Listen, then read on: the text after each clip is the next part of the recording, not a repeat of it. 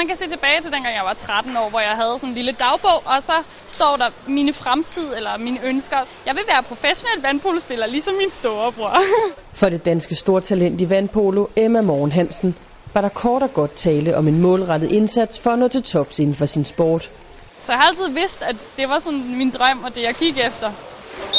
Og siden hun som 8-årig første gang hoppede i bassinet for at spille vandpolo, har hun hjulpet på vej af sin højde på 1,82, givet det modsatte køn kamp til stregen. Jeg har altid været den eneste pige i klubben. Det kan godt være hårdt nogle gange at altid skulle spille med mændene, men på den måde bliver man også bare fysisk og psykisk stærkere.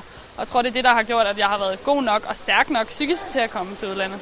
Selvom der allerede havde været flere tilbud for udenlandske klubber, var det dog først, da en vandpoloklub i Lille i Frankrig efter gymnasiet kunne tilbyde den 18-årige Emma Morgen Hansen en kontrakt, at hun tog springet til udlandet. Og der var jeg så et år, og så så Barcelona og så tog jeg dertil. Og med et var Emma Morgen Hansen den eneste kvindelige professionelle vandpolospiller for Danmark. Efter hun sammen med sin spanske klub Sabadell i sommer vandt Champions League, tog hun dog turen hjem til Danmark igen.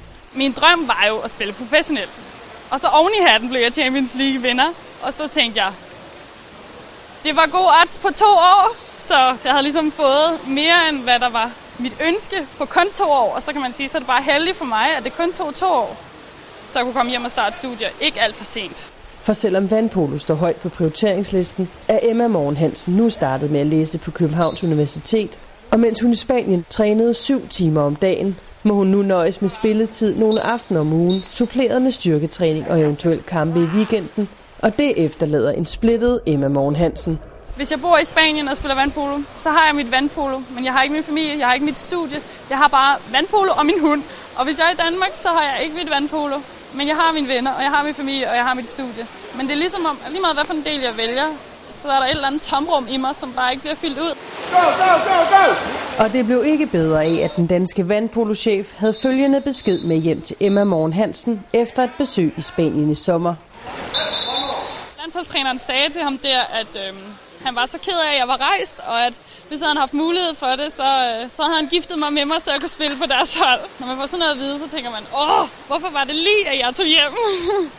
Vandpolotalentet bliver dog i Danmark indtil videre, men hvis savnet til mere vandpolo bliver for stort, er hun klar over, at hun må søge udenlands igen.